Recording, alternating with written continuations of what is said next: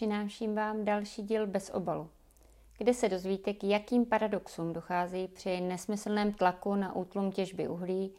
Připomeneme si také, koho Havel před 32 lety svou amnestii propustil na svobodu a oživíme se sliby představitelů Spojených států z roku 1990. Než se dostaneme k dalším zprávám, zastavme se ještě chvilku u doznívající kauzy Jana Farského z hnutí starostové a nezávislí. Ten se pod tlakem veřejnosti, politického spektra a ve finále i svých spolustraníků rozhodl vzdát poslaneckého mandátu. Svědomí jej ale zjevně za jeho podvod na voliče příliš netíží. Ostatně i šéf stan Vít Rakušan místo omluvy voličům pěl na svého stranického kolegu Žalmy, dělal z něj ve svých vyjádřeních divné mučedníka a označil jej za svůj vzor. Jak by asi v praxi vypadalo Farského původně zamýšlené poslancování na dálku, přitom ukazuje fakt, že Farský se ani nebude moci svého mandátu na dálku vzdát a po týdnu v USA tak podle všeho bude muset zase cestovat zpátky, aby poslanecký mandát složil. Pokud to tedy myslí vážně a není to další z jeho lží. Zkrátka, komedie v přímém přenosu v podání starostů. Starostů, kteří se sice rádi chválí vzletnými slovy o skautské čistotě, avšak Farského skutečná práce již od začátku jeho působení ve sněmovně napovídá o pravém opaku. Není to totiž poprvé, co Jan Farský o své činnosti lhal. Již během svého prvního působení ve sněmovně totiž Jan Farský věděl, že důležité je hlavně dobré PR. A tak se nezdráhal si vymýšlet pohádky o tom, jak pouhých několik hodin před termínem sám heroicky sepsal 20-stránkovou novelu zákona o loteriích, která byla přitom jen mírně přepracovanou verzí téže novely Pavla Suchánka z ODS. Verzí, která vznikla přímo za přispění zástupců Sasky a Synotu a kterou chtěli jít ODS na ruku takzvaným velkým hráčům z oblasti hazardu. Zkrátka, další skautský počin jako dělaný a důkaz toho, že étos křišťálově čistého skauta z hnutí stan byl vždycky jen étosem bez reálného základu. Tohle je tragikomický výsledek honu na uhlí. Zatímco u nás se těžba utlumuje, za černé uhlí reálně v ocelářství není náhrada. A tak se vozí na obrovských lodích produkujících neskutečné množství oxidu uhličitého z Austrálie, kde musí být rovněž vytěženo, protože nepředpokládám, že by tam uhlí rostlo na stromech.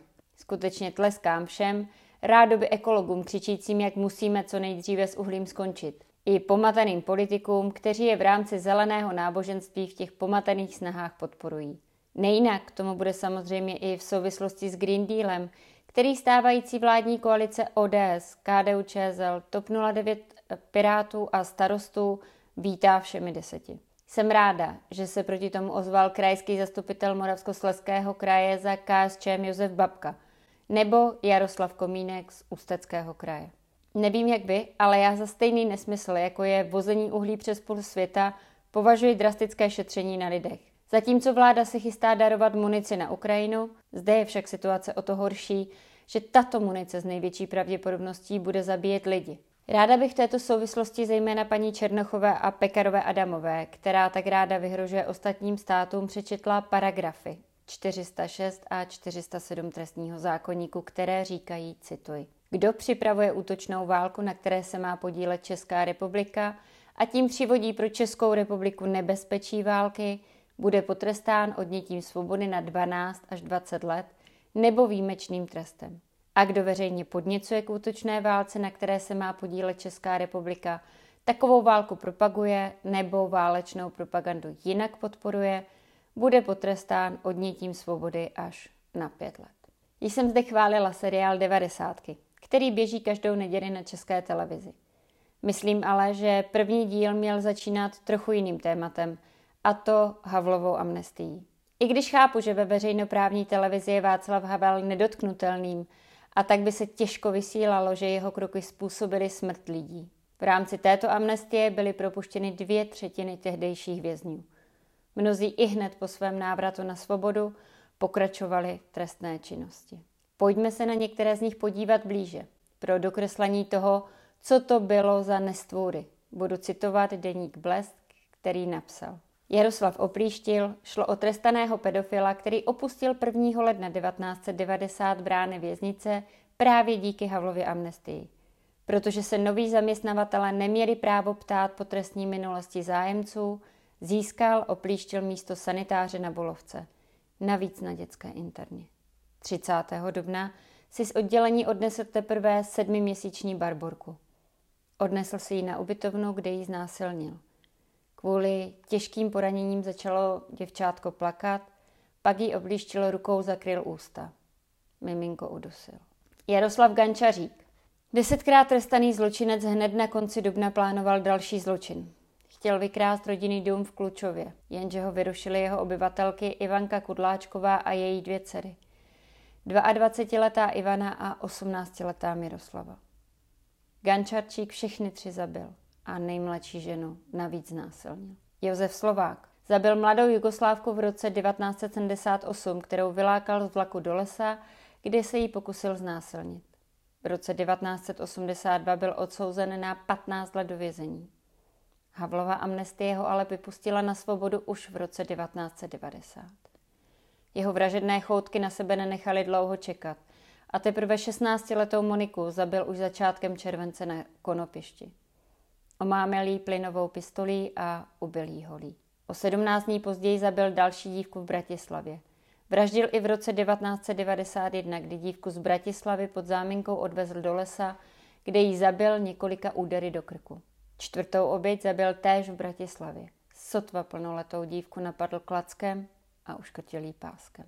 A jeden z ne posledních, ale posledních nezmiňovaných, Antonín Marčík, 31. prosince 1990 si na oslavách v kulturním domě ve Frýdku místku vyhlédl mladou Blanku. Tu policie druhého dne našla zohavenou a polonahou v místní škole. Byla brutálně zbytá a vrahý i kopal. Zemřela na udušení po vdechnutí krve. K páchání těchto zločinů ale vůbec nemuselo dojít, kdyby byly vyslyšeny hlasy, které proti této amnestii již při její přípravě zaznívaly. Jedním z nich byl hlas Jaroslava Konečného, náčelníka sboru nápravné výchovy, který byl ze své funkce bez udání důvodu krátce po vyhlášení amnestie propuštěn.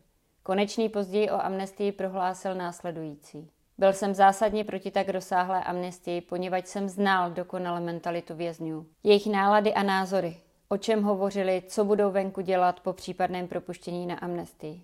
O ničem rozumném v inkriminovaném období nemluvili jen o samých lumpárnách. Zvláště důrazně jsem upozorňoval na to, že jestliže amnestovaní nebudou mít žádné zázemí, že především uškodíme jim samotným i celé společnosti.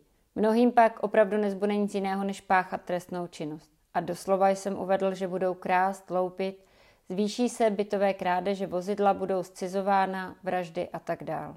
No a tak se i stalo. Každý ať si sáhne do svého svědomí. Poslední týdny pozorujeme napětí mezi Spojenými státy a Ruskem v souvislosti s Ukrajinou. V této souvislosti je vhodné si připomenout sliby, které v roce 1990 dali nejvyšší představitelé USA tehdejšímu sovětskému prezidentu Michailu Gorbačovovi. Podle nyní odtajněných dokumentů ujistil tehdejší americký ministr zahraničí James Baker Gorbačova 9. února 1990, že se na to neposune o ani jeden palec na východ. Baker směrem ke Gorbačovi podotkl, že ani prezident, ani já nehodláme získávat žádné jednostranné výhody z probíhajících procesů a chápeme, že nejen pro Sovětský svaz, ale i pro další evropské země je důležité mít záruku, že ani píť současné vojenské jurisdikce NATO se nerozšíří východním směrem. Tuto kaskádu ujištění zahájil už 31. ledna 1990 západoněmecký ministr zahraničí Hans Dietrich Genscher, kdy dal jasně najevo, že změny ve východní Evropě a německý sjednocovací proces nesmí vést k porušení sovětských bezpečnostních zájmů. Proto by na to mělo vyloučit rozšiřování svého území směrem na východ, také jinak jeho přibližování k sovětským hranicím. Když ruští zástupci nejvyššího sovětu přijeli červenci 1991 do Bruselu, tak jim generální tajemník NATO Manfred Werner zdůraznil, že Rada NATO a on jsou proti rozšiřování NATO.